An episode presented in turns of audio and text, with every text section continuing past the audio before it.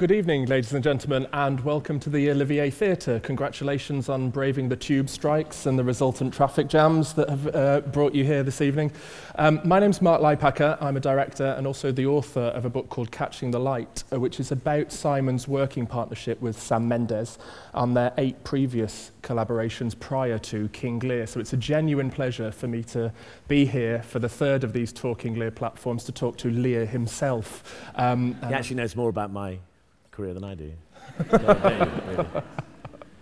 um, I suppose to begin with, the, the f- let's, let's start at the beginning and the, the approach to play Lear. I, I think this has been reasonably well publicised now, but would you like to take us through the conversation that happened after Galileo? Yes. Um, the, um, fun enough, in one of the sort of pre ambles in the papers that you know was anticipating this prodution, uh, it said it had been in development for years. That's actually not true, of course. Um, but it was first mentioned when I did Galileo on this stage, and Sam came to see it, and I played Galileo at the end of his life in the play, becomes a very, very old and frail and very angry man.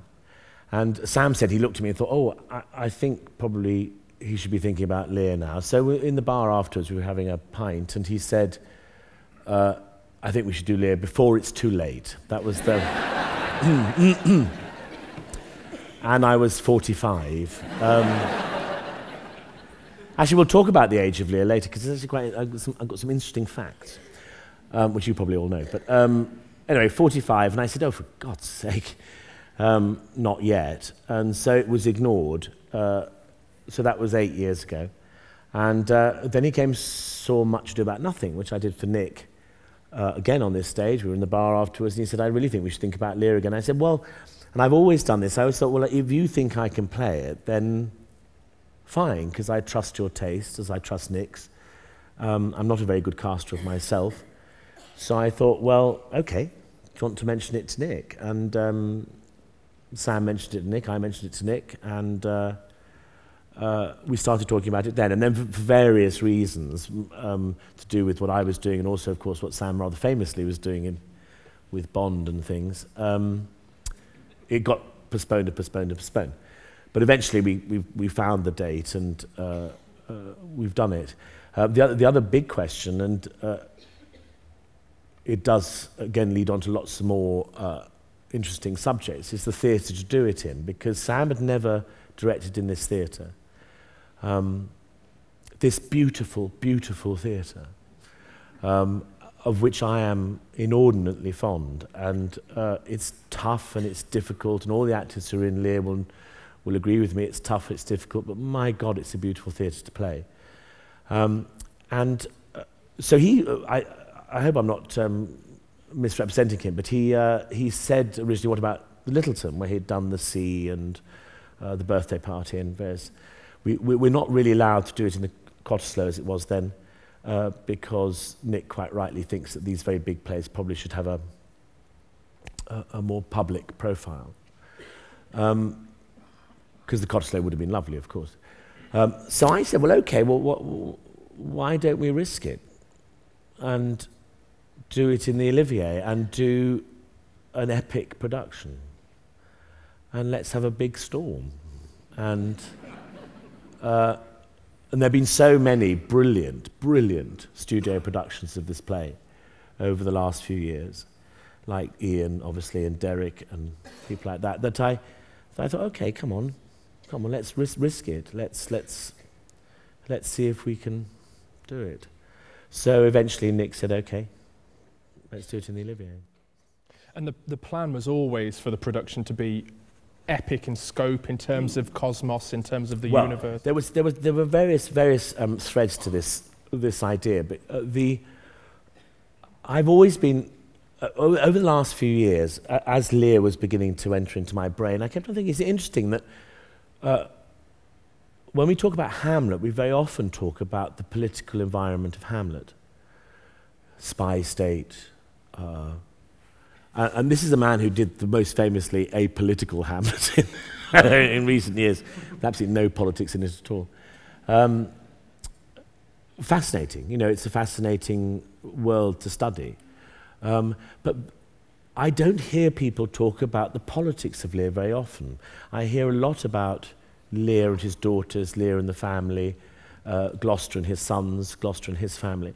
But I, I, years and years ago, I, when I was a, a teenager, I saw the Peter Brook film, and I've since see, seen the Kozintsev, uh, film, can't say that, um, both of which are very politicized films. And, I, and the image I had, the first image I mentioned to Sam was from Peter Brook's film of, of the roll. Do you remember they were rolling uh, carts with Goneril and Regan rushing across the country to try and shore up alliances. And it's set in a sort of medieval Britain, so these, these great wooden wheels, and they're thundering over very bumpy ground, and there's a sense of urgency and a sense of desperation. And I thought, God, isn't that interesting?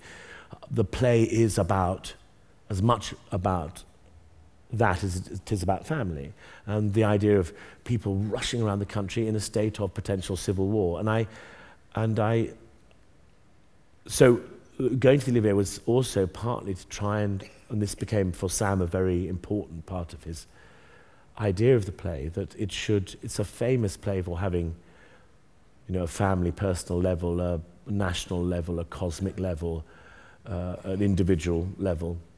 Um, and that's what makes it one of the greatest plays ever written. And just that one level seemed to be the one that Sam wanted to really put on stage, which is, of course, why we have 30 marvelous supernumeraries who come on and represent military power.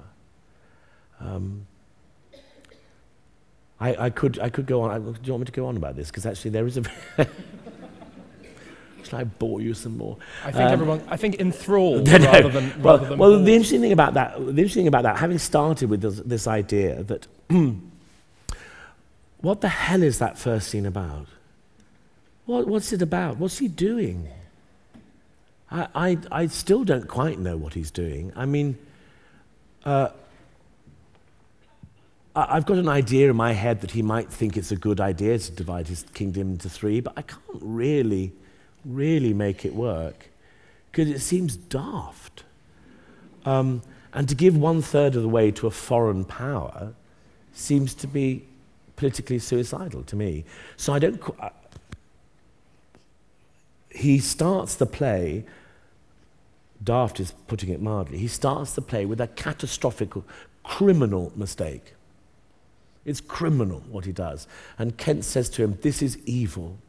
This is evil what you're doing. And he does it, uh, I don't know uh, for what reason at the very beginning of the scene, but certainly by the time he, uh, Cordelia is not playing the game, he's doing a division of the kingdom out of a fit of pique and vanity and uh, a man who's been an absolute power for far too long for his own sanity, uh, perhaps with, with an, a sense that his own brain is beginning to, to fail, so there's fear and there's uh, hurt uh, in that mix. But he divides the kingdom into two, between two men who he knows and says don't like each other.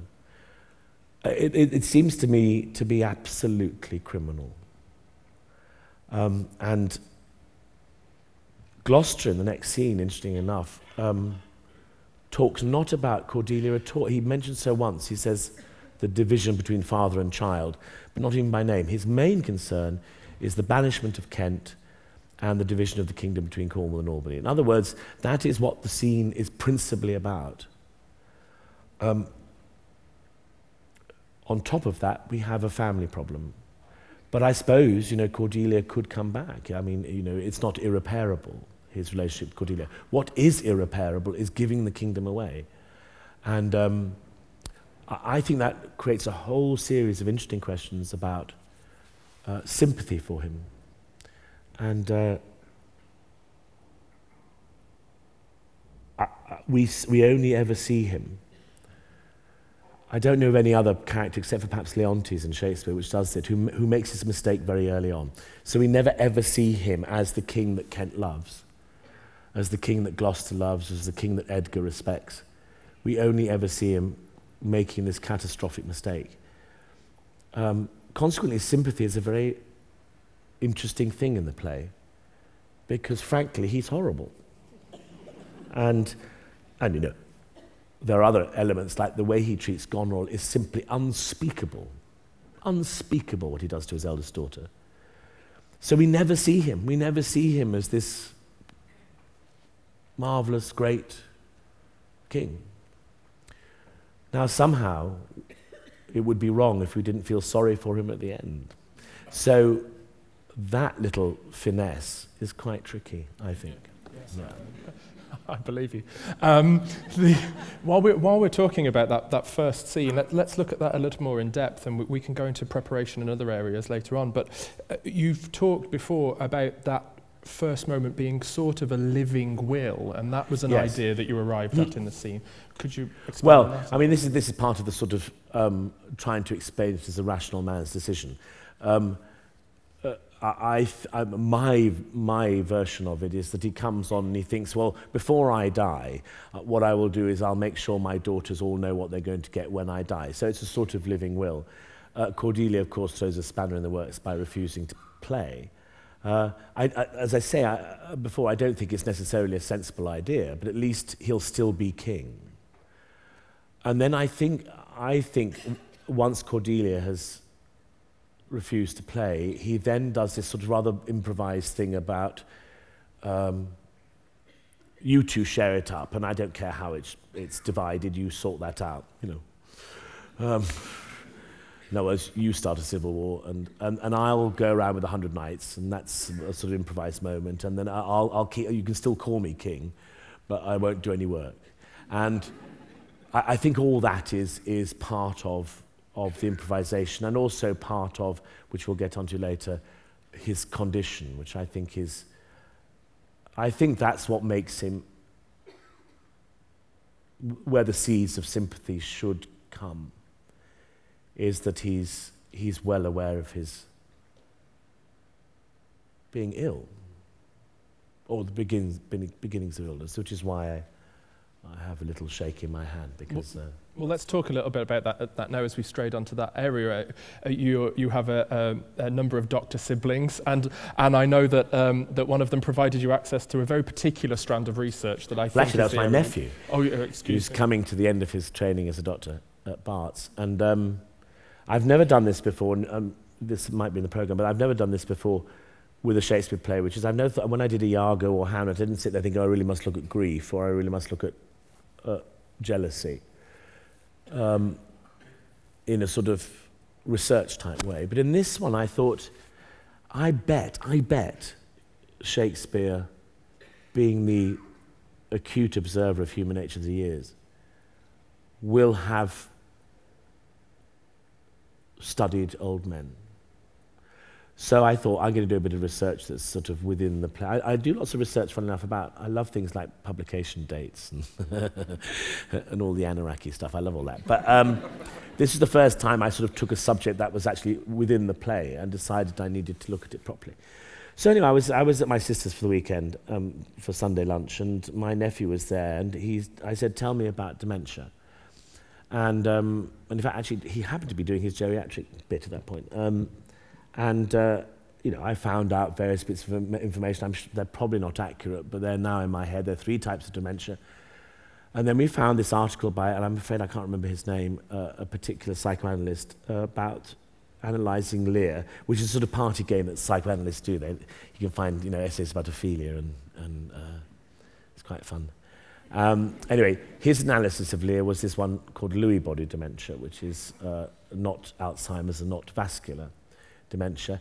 And it seemed to fit rather neatly into uh, what Lear seems to be suffering. It, and there, there are various things like hallucinations, which is a particular sign of it. It, it goes in state, uh, Alzheimer's tends to be a, a, I believe, please correct me if I'm wrong, but it tends to be a slow decline, whereas Lewy body goes in stages.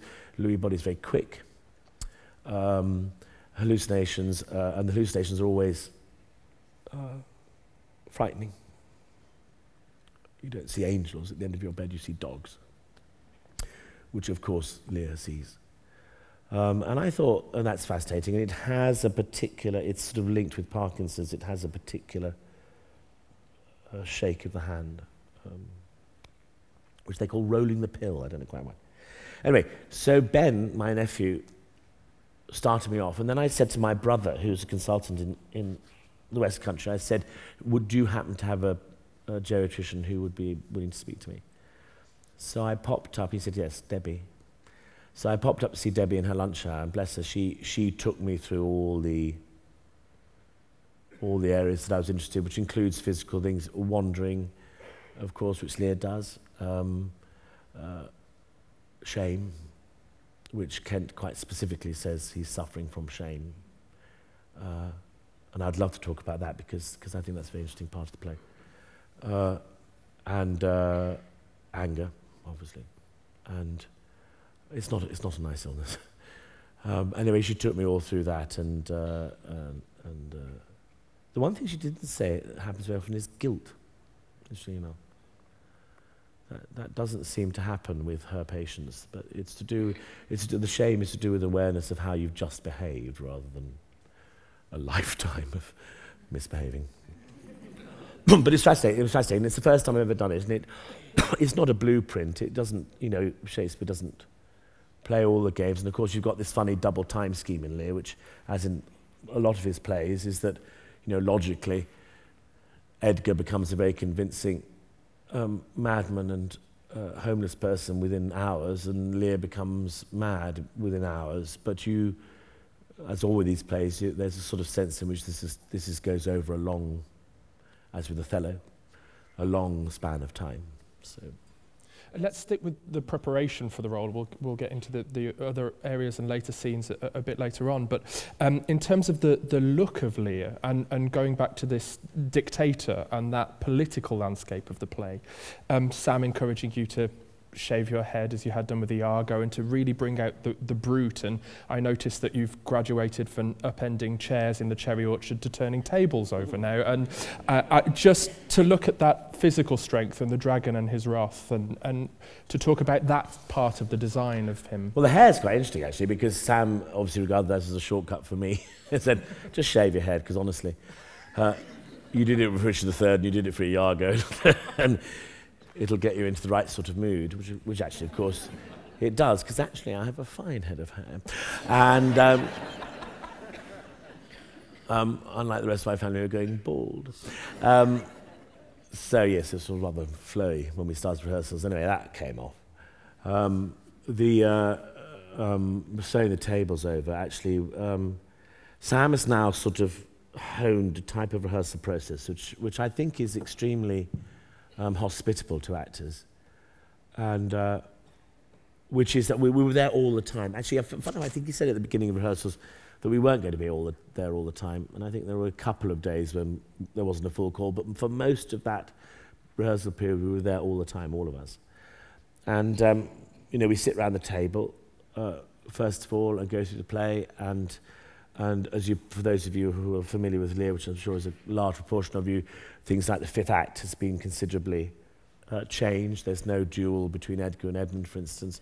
Uh, and so we talked about that, and we, and we, but we're all around the table, so at least we're all reading from the same Bible by the end of the, that process. And then what he does is he, and he sort of started this, I think, with Uncle Vanya, which was, we did uh, 10 years ago now. Um, and I think he wanted a Russian feel, so he put lots of rugs on the floor and, and, and a circle of sort of armchairs and stools and sofas all the way around, so it felt rather like a, a living room. Um, but he sort of kept it as a, as a way of, of uh, uh, rehearsing, which means that you, you don't. It's quite scary going to the circle for the first time. But as Tom, who plays Edgar, pointed out yesterday to platform yesterday, it does, it does become easy very quickly. And you have all the people watching you, and uh, anybody's contribution is welcome. Um, and uh, up to a point. And, uh, and the thing is that what Sam does is that you, he just does a scene in many different ways. And then what he does personally is go home and I think and just sort of computes it. So two weeks later, he'll say, let's get rid of the chairs and the, the and start putting it on its feet, as it, as it were, for the stage.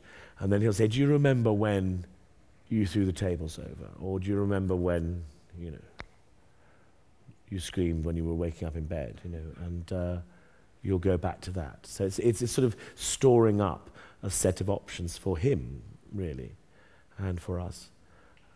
So that's how that, that works. But also the the the the, jet, the physicality of the performance. Oh, how did uh, how did that arrive? The sort of well, forward head and the well, we cut the line that he's 80. But obviously, he has to be an old man. And I suppose I was just thinking, there's, I, I, I, I just have to work out a way. I had the dementia stuff in, in the physical stuff in my head. So the second half, um, when he's very little, uh, was sort of already brewing. And then uh, I, I thought I just have to be older. I got sent an email by um, an academic called James Shapiro last week who saw the play, a New York academic who teaches at uh, Columbia. And uh, Burbage, for whom Shakespeare wrote this role, was 38. Isn't that amazing? And in fact, he found he was doing, he became rather interested in the age thing because lots of people said I was too young, which I'm sort of not compared to a lot of Lear's recently. Um, but uh, he, he said actually he found out that almost no, he could find no actor from Shakespeare's time who was continuing to act after 50 except for Burbage, interesting enough, who died um, still acting. But Edward Alleyne, his great rival, retired when he was 30. Anyway, that's a parenthesis. So uh, a lot of, lot of old men being played by very young men. Um, and I know they died younger, and, uh, but even so, there, there were 80 year olds around. Um, fascinating. Where were we? I can't remember. the physicality. oh, the physicality. So yeah, so the bull, the bull, the bull slouch, and the, and um, yeah, I mean that's just me trying to be old. I think older. Um, you have, of course, played Lear once before. Um, I bring that up lightly, but, um, but um, my reason for bringing that up is to talk about what your preconceptions were of the play before you began approaching the role. So after Sam's offer and you actually began reading it, what preconception smashing moments were there for you? When he means I've played Lear before, I was 17. it was the unknown definitive performance of Lear. Actually, I don't remember anything about it. Although I got a photograph on the, on the press night, I got sent a photograph of me doing it from somebody who. And uh, the beard and the wig cost 50 quid. It's a lot of money uh, from Bristol Old Vic. Um, and I don't really remember anything about it. My brother, who played Albany, remembers a little bit more about it, but I don't really remember anything about it. Although, oddly, we were talking about this just before we came on tonight with some of the cast, but oddly, I remember, I remember the words more clearly of Lear than I do of anything else I've done. It's, to do with being young, isn't it? But I remember reading the first scene thinking, I know this actually. Uh, this, this is in my brain. Preconceptions. I think the big one, and this is associated with being uh, an angry old man, is the last scenes of reconciliation. I think that was the, bi- the, big, the big one was what we call the hospital scene, um, when he wakes up in bed. And the more I looked at it, the more uncomfortable that scene. I'd always seen it, heard of it, or had a conception of it as being a scene of reconciliation, of oh, at last his daughter's back, and you know, big hugs and kisses and crying, and we're, we're fine. Um, and it was Stanley who was playing Kent who, who pointed out, and in fact, I think originally in our cut script, this particular section wasn't in, but I, I became fascinated by it. And I mentioned the word already. He said, talking to uh, Gary, who, who's playing what we call the surveillance officer, which is the sort of part that you see with Kent a lot. Uh, and he says, How is, called, how is uh, Lear? And he says, he doesn't want to meet his daughter. He doesn't want to see her. He really doesn't want to see her. He's ashamed of seeing her. And I thought, oh, oh, right. Of course. Of course. He knows, as he says in his own words, I'm not in, I'm not in my perfect mind. And he knows he's done something terrible. He doesn't want to see her. And he wakes up in bed, and there she is. Uh, interesting enough, I mean, it goes two ways because she also, and I think Olivia would agree with this, doesn't, she's frightened of him. Seeing old people in bed, old, ill people in bed, is a, a, a, your dad or your mum, it's a very, very distressing thing to see. You know? As a child, I thought old people slept up in their chairs fully dressed. That's what old people did. To see them in bed in a hospital is a very distressing thing. And the last time she saw him, of course, was when he was in the sort of plenitude of his power. and um, uh, so she herself is also wary. And the doctor has to say, please, please, you wake him. No, no, you wake him. No, you wake him. Draw near, come on. And, uh, and then he, his first lines are, I am bound upon a wheel of fire. And I thought, this isn't a reconciliation, is it? This is really uncomfortable and difficult. And he doesn't know where he is. He's angry. Half the words in that first speech when he wakes up are, you're, you're, you're treating me badly. And if, another, if I saw another person being treated like that, I would weep. Don't treat me like this. I shouldn't be here. Blah, blah, blah. I refuse to look at you. I don't know who you are. And then finally she says, Look at me, look at me. And that's when he says, I'm a foolish, fond old man. But in other words, what I thought was this marvelously poetic uh, uh, meeting is not. It's the beginning of something. It's the beginning. He asks her to forgive him uh, which she doesn't reply to, you see know. Um, but it's the beginning. But it's not some marvelous uh, process. There are f- four scenes that Lear has in that second half, the second of which is, uh, the th- third of which rather, the hospital's the second, the third of which is, the, I think, the most difficult scene for me, which I still quite, haven't quite located, which is when he says to her, let's go away to prison and we'll be like two birds. And it's a difficult scene because he's under pressure from being taken prisoner. So presumably there are people around. In our, in our case, they, they sort of move away and they have other things to do. But in other words, there's a pressure for him not to speak. But Shakespeare gives him this beautiful speech, and it is beautiful. But it's nonsense. It's nonsense. He's got, his daughter's just said to him, for your sake, I've been made prisoner. That doesn't sound like a particularly forgiving thing to say. She does say, if it hadn't been for you, I would be able to cope with it. But, you know, she's a good girl. But, you know, she's not in the best place. He does this thing about saying to his married daughter, who also happens to be Queen of France, I know, let's go away to prison and we'll spend the rest of our life there. You're, you're, every time I think of what Cordelia must be thinking, it must be, I can't think of anything worse. What are you talking about? Stuck with my senile father for the rest of my life in a, in a prison cell. so now there's the second scene of the reconciliation, the reconciliation is bonkers. The next scene, she's dead. So the great, the great thing that changed in my head about, about this play was the fact that they don't get the chance. That's what makes it so unbelievably devastating. They never get a chance to really reconcile and talk to each other, forgive each other. And of course, Shakespeare, later in his life, in the, in the last plays, became very, very um, uh, concerned about the nature of forgiveness. You know, in The Tempest, in The Winter's Tale, uh, particularly, uh, people are forgiven, and famously in The Tempest, they don't reply. You know, Prospero forgives his brother who doesn't reply. Famously in The Winter's Tale, Leontes asks forgiveness of his resurrected wife, and she doesn't speak to him. So Shakespeare, Shakespeare knew, as we all know, that forgiveness isn't a question of just saying, I forgive you, and you say thank you, and then it's all as, as it was. This is a, a, a fractured and uh, damaged relationship that needs time, and they're not given time.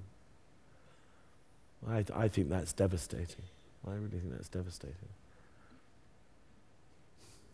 Um, as you can probably tell, we wanted Simon to be able to speak freely, so I hope we're not spoiling any of the production for anybody. If, oh, um, if, yes, I'm if, sorry. if, we, if, if indeed we are, then this next question may be, lead us onto a sort of spoiler alert moment. So if you're intending to watch the production in future, then put your fingers in your ears now. But um, to, to follow through... Watch it. to follow through um, on that topic of madness, the person with whom he, and his awareness of his own predicament and his illness, the person with whom he communicates most in the production about that is, is the fool, I would argue. So to talk a little bit about how intimate that's made and how, how much of a confession that's made, why to the fool, and to lead us through to the fool's What happens to him? demise. Um, the, uh, you know, one of the most beautiful scenes in the play, of course, is the scene. Uh, we, we've just met the fool, and, and Lear is delighted to have him back. I think he, he went away after Cordelia was banished.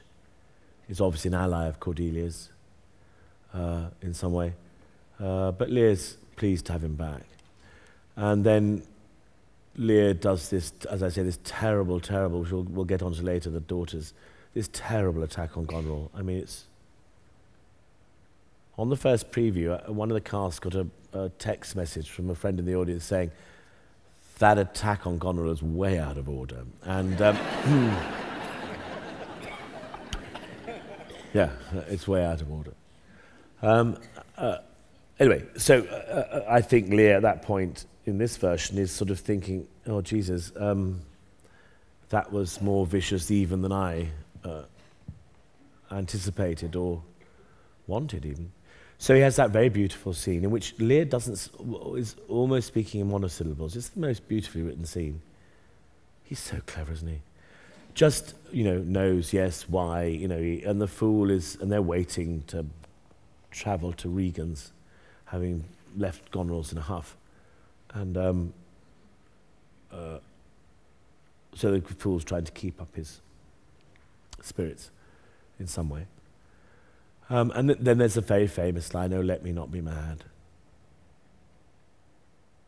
Not mad, sweet home. And, uh, and I'm sure I'm not the only Lear that thinks that should, that should be done straight to the fool. It's not a, an internal thing, it's not a, a cry to the heavens. It's a, a genuine thing to the only man who could possibly keep him sane. Uh, just please stop me. Anything you can do to stop me losing my mind. Uh, very, very moving idea that a friend could do that. And of course, after the famous "Oh reason not the need" speech, it's the f- the fool that he talks to He says, "Oh fool, I shall go mad." You know, it's it's that's the that's the man he can talk to about it, and and and he can't talk to anybody else about it. In fact, I think in our version, he's slightly embarrassed to talk to the fool about it. Is, is he's not a man that would be would have spent his life. Uh, spilling his innermost thoughts onto other people. And um, anyway, the, uh, in our version, this is the spoiler alert. Famously, of course, the fool disappears. Uh, and there, there are reasons for that They've been well, well explained, or there are reasons that people put forward for that. Uh, partly because, of course, Lear has now lost his mind, and therefore the fool has no function uh, within the play. Uh, and then there's a very famous line right at the very end when he's holding the dead Cordelia, my poor fool is hanged, uh, which some people have thought it could refer to uh, Cordelia and, and, the idea that Cordelia and fool were the same actor. All those are very interesting but not particularly useful ideas, I think, in the sense that actually the truth of the matter is that he lost his function in the play, therefore Shakespeare just got rid, you know, just didn't write anything more for him. But it's, you know, dare I say it, say it a little a weakness in an otherwise almost perfect play.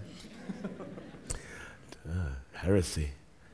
Uh, that he doesn't, that that major character is just let, left to float off in some sort of. Uh, and we talked lots of, you know, I, uh, my, my original thought was that he should hang himself, that he has no, the world is so grotesquely distorted by the time he disappears.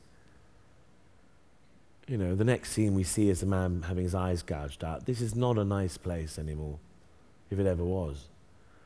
Uh, it's a horrible, distorted world of violence and grief and anger. And uh, I thought perhaps he should hang himself, you know, that it wasn't. Um. And then Sam said,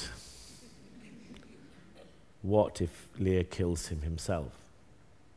And in his, you know, almost as a sign that his mind has completely gone. So that's what, that's what I do. I beat him to death. Um, and it's horrible. I mean, the, it, it's, um, it's a, there are a couple of occasions when, when Lear, in his madness, uh, you know, in that rather beautiful madness, what we call the mad scene with Gloucester and Edgar, and he's very affectionate to Gloucester and, you know, all sorts of things. But there are moments in his madness when he, when he repeats the word kill, kill, kill, kill, kill, when you sort of sense that this is the old Lear rearing its head. This is a man who, who probably, as ruler, would have at least authorized the death of people, and he's not squeamish about that at all. Um, and he has a violent nature, and uh, the beating up the fool is entirely un- uh, unintentional, but uh, he kills him. And I was talking to Stan when we came off today, actually, uh, uh, and knowing that I'd probably be talking about this today, I said Stanley, what? Because I can't, I'm asleep by the time he has to cope with the dead fool. I said, what, what, what do you, what do you do? Do you react? And he says, well, I check. I check that the, he's lying in a bath, the fool. I check, I check that, I go to look at him and I see a man who quite patently has had his head smashed in and is dying or dead. Um, and then the, the most important thing is to get Lear settled so that he doesn't do anything else um, violent. Um, so it's a, it's a difficult one for Stanley and Stephen, who plays Gloucester, and for Tom, who plays Edgar, to negotiate, because, of course, it's not in the text. So they have to negotiate this idea of they're, they're required to ignore the, the fool, ultimately to ignore the fool's death because there are greater priorities, one of which is to get Lear out and to Dover and to his daughter and safe. Um, and I, I talked to Stanley, as I said today, and I said, I suppose in this awful world, which it's now becoming, the death of a minor functionary of an old mad, ki- a mad king is not significant. And I think we've moved into that sort of world. I saw the Simon Schama um, story of the Jews on DVD over the weekend, and uh, there was a picture of the Warsaw uh, ghetto, and there was a, uh, you know, one of those endless, depressing photographs of a four-year-old child dead on the streets of Warsaw, and people walking past. And I think that's the sort of world that Lear enters, the play enters um, where death becomes. Um, the amazing thing about Shakespeare is that he, he, he can do that, can't he? That, that taught the uh, blinding scene. It always seems to be, in whatever production I've ever seen, it's, it's always horrific. And it's, and it's horrific because, for some reason, by that stage of the play, and because it's being written by a genius, it somehow represents every single regime based on torture that's ever existed. So you know, they all come flooding into your head. It's not just, a, it's not just the blinding of a, a single man. Mm. Two areas that, that that's just sort of opened up. We'll, we'll get to the, the daughters very shortly, but uh, to talk a little bit about this interior world of Lear and the idea of him not really wishing to share with the fool, he doesn't really share much with the audience. No, he doesn't soliloquize. Uh, uh, and, and I would imagine when you were approaching a huge Shakespearean role like this, you would imagine a soliloquy arriving at some point or other. Do you miss that communion with the audience? Is the storm scene an opportunity to commune with the audience? Is it something you're aware of? No.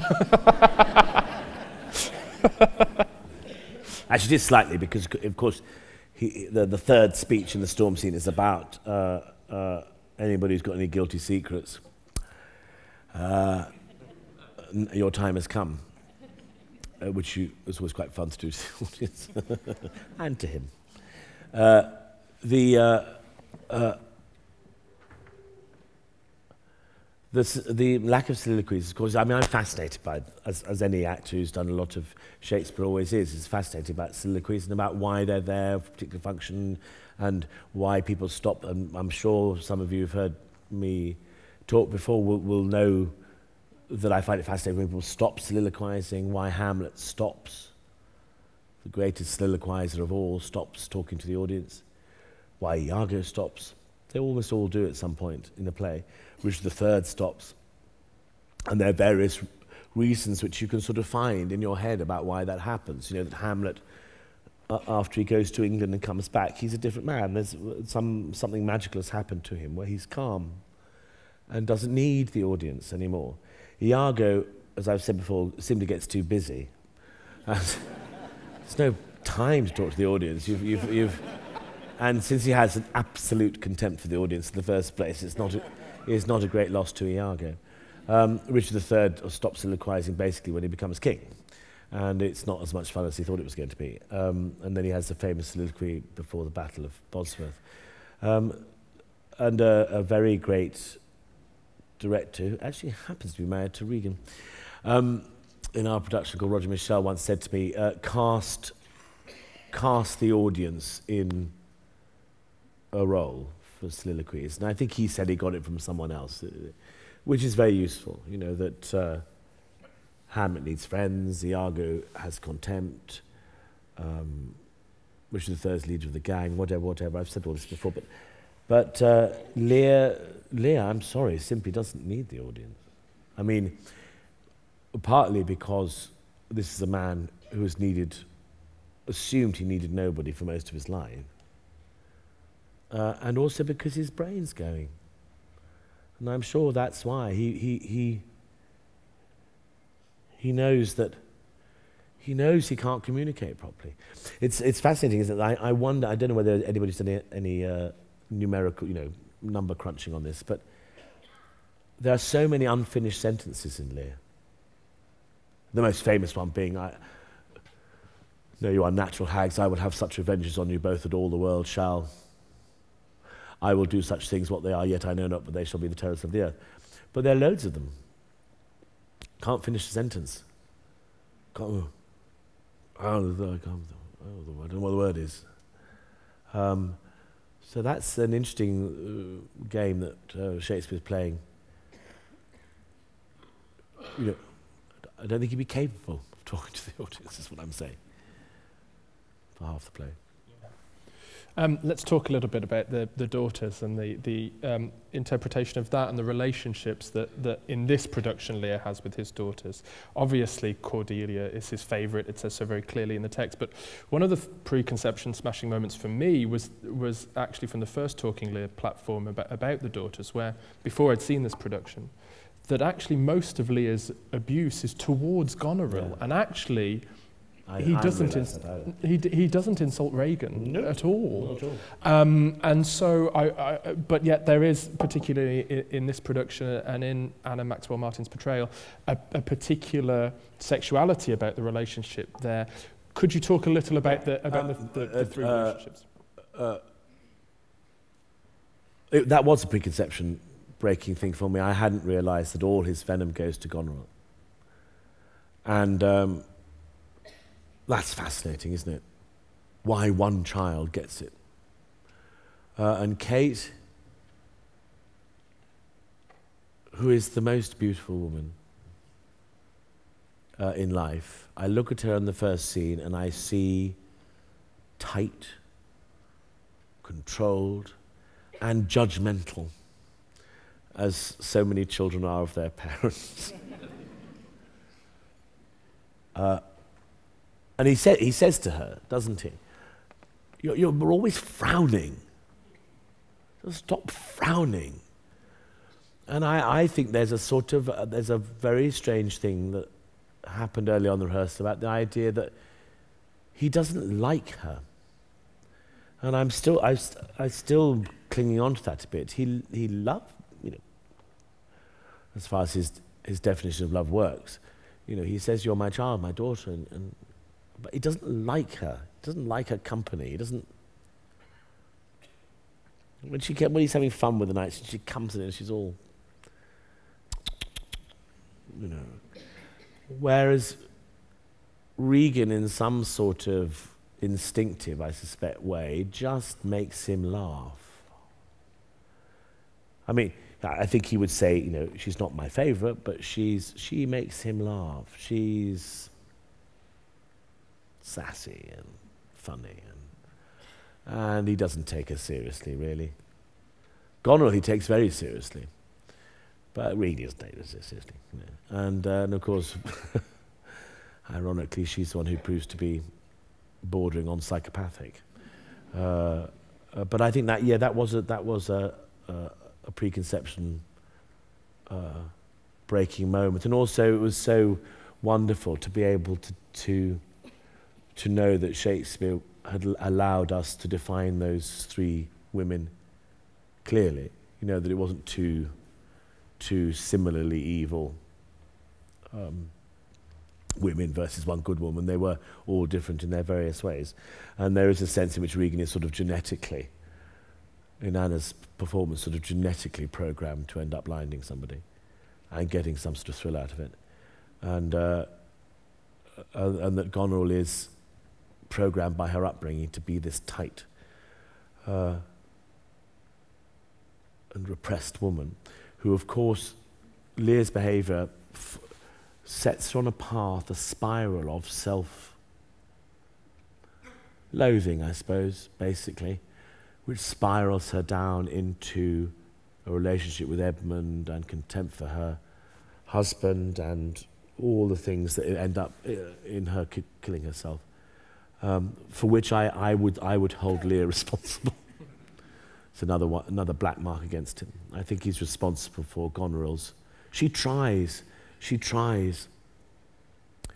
The, the, um, the amazing scene which ends up with "Oh reason, not the need" is, is so rational on their part, especially Goneril. Please, Dad, you know, just you don't need the knights.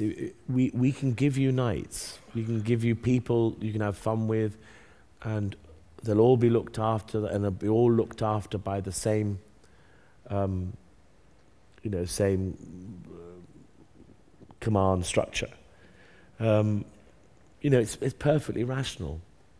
Um, Regan, if, if he'd spotted it, is slightly less rational. She goes, oh, yeah, you don't need any of them. You know, you don't. You know, she, she's a little bit more careless of his feelings. But Goneril, Goneril does try. She really tries, and she comes she swallows the insults and she comes back and goes. And this, this, that's a pattern that we must all be familiar with um, about aging parents and various other things. You know, come back, try again. And recalcitrant children, of course. But um, so I, I think uh, that uh, what's so astonishing about the way that scene ends is that, and I hadn't realized how brilliant that speech a reason not the need is. Partly because it's, again, not got two broken, three or four broken thoughts, but two, or, uh, two broken sentences where he can't complete his thought. Is that he's, it's the most brilliant idea, isn't it? I cannot rationalize, as you have done to me so brilliantly that I am now defeated, I cannot rationalize to you my need of something irrational. It's the most despairingly brilliant speech. I can't put into words why I need a hundred knights. It doesn't make sense. And I accept that you make sense. And for Cordelia, I mean, have you answered the question for yourself? Why is Cordelia his favourite, or do you just accept that in the text Cordelia is his favourite? Of, yes, I, I suppose I just say she is. Because I mean, she, you need to play the She's scene. a chip off the old block, as we know. I mean, that, that first scene doesn't show um, but I think, yes, I've sort of just accept that that is unfortunately the case, that he just loves one of them without, um,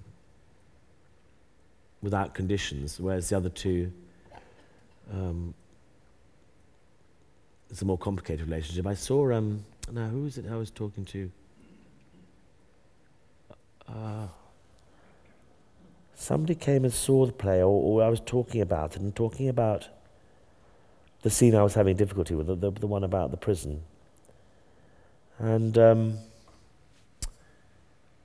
it was a, uh, a friend of mine, I can't, I can't, remember who it was now, but who had, a, um, who had daughters, who had children. And he said, um, Oh, it's like that marvellous moment as the father of a daughter when they're about 15 and suddenly you're talking to them uh, as sort of equals. You know, that you're talking. Yeah, uh, it's that really. And I thought that was a lovely note about that, about that dream that he has of prison, that it's, it's the sheer joy of knowing that this creature is now on your level, I suppose, or you're on her level or whatever. And then that day, I was walking around London, I saw a man walking with his, she must have been about 16, I suppose, chatting away. and I thought, that's Lear and Cordelia. She's, she's just the child that he's always just, just talked to. You know, it's been fine. It's always just talking. Whereas, you know, Regan's silly. the scene, uh, uh, which I believe you call the, the mad scene on the sort of fake cliff of Dover, is really the, the poetic centre of, of the play and, and uh, beautiful in the staging as well. It's extraordinary. It? Um, and so how I do hope you... How did Shakespeare dare? Do you think, I mean, can I, I always imagine him going up to the, you know, the king's men and going, oh, what this marvellous idea of this man who throws himself off a cliff on completely flat ground and think, you know, okay, yeah. It's a lunatic idea. And it is always, it, it is always the, the most precious scene in the play, I think. It's just marvelous. And I played Edgar years ago. Marvellous, marvellous, marvellous scene. Yeah, anyway. Um, and, and Lear's appearance in that, I do hope you'll share with the audience what Nicholas de Jongh said about your appearance in that scene. Um, and, uh, and then... Can't remember um, what he um, said now. Uh, I, be- I believe he it? described you as an aging transvestite Ophelia. He meant it complimentarily, I think. He did. He was. he did. Um, Actually, he did say rather sweet. He said uh, about the descent that he hadn't seen such a severe descent, and I, th- I was very pleased with that. You know, the it's, all, it's awful. It's awful. It's awful scene in lots of ways, you know. But I love the hospital gown. I think it just just says what it says. You know, it says. He's also did. I don't know whether you noticed I was wearing the fool's hat, but um, yeah, oh, glad, glad people get. It. Is, is, there, is there a pressure on that scene? Are you aware of that going into the rehearsal room? Does the circle make that daunting?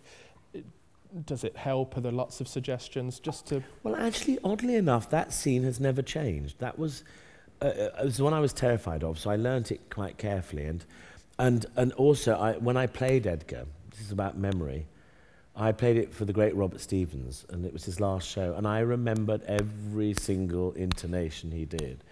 The one, because I must have listened to it 80 times playing Edgar. I remember every single thing he did which I don't remember of the other scenes actually, uh, partly because I wasn't in them. But um, that scene, I just it was absolutely in my head, and still is. In fact, there was one mistake he made that I, I rather prefer to um, regulate. It was tiny little, a that rather than a thou, and um, and I'm always been rather tempted to do it like that because that was the way Robert did it. Um, and uh, so I'd learned it very, very carefully, and I think I, the members of the cast uh, might be able to support me on this, but I, I, I think it was basically a sort of just uh, just ran through it. I mean, there's not there's not much one could do. You know, there was you know there's one place to sit and there are two people to talk to, and it's not. And I think in an odd way that was a scene that.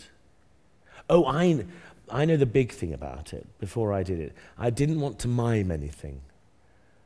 I was very very. I, I'm a t- terrible mimer for a start, so I thought really inflicting that, that on an audience and me going, it's a piece of cheese, um, wouldn't work. So, and there's also something slightly cute about it. I, I, uh, was worried about that. And, and it, it, the, the, the scene has a sort of tendency to be cute anyway. Um, anyway, so I didn't want to mime. So what I wanted was for everything to have, except for the mouse, of course, um, everything to have uh, an actual thing.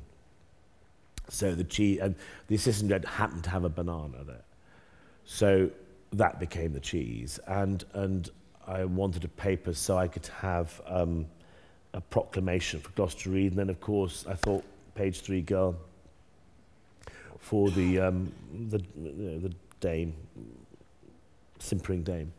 Um, and so everything had, and the, you know, the press money was flowers, which he'd got from his hotel bedside. And so that led on to the plastic bag, and I had this, I imagined him you know, sneaking out of the hospital and just piling what he needed into the bag. And it's quite important that there are more things in the bag than he mimes, you know, so it doesn't look like I have a sort of bag of mime, you know, things. You know, there's a bottle of water, and there, there should have been a toothbrush. I don't know where that went. Um, but, you know, there should be more things in it than, than I use. So I, I think that's what I pre-prepared for it.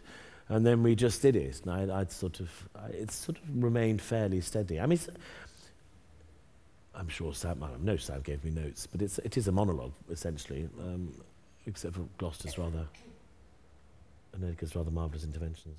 Um, well, we started at the beginning. We end appropriately enough at the end. I'm so sorry. I know there are a lot of questions, but um, Simon's obviously done a matinee. We want you to be able to get home. Thank you very much. Please join me in thanking Simon Russell Beale.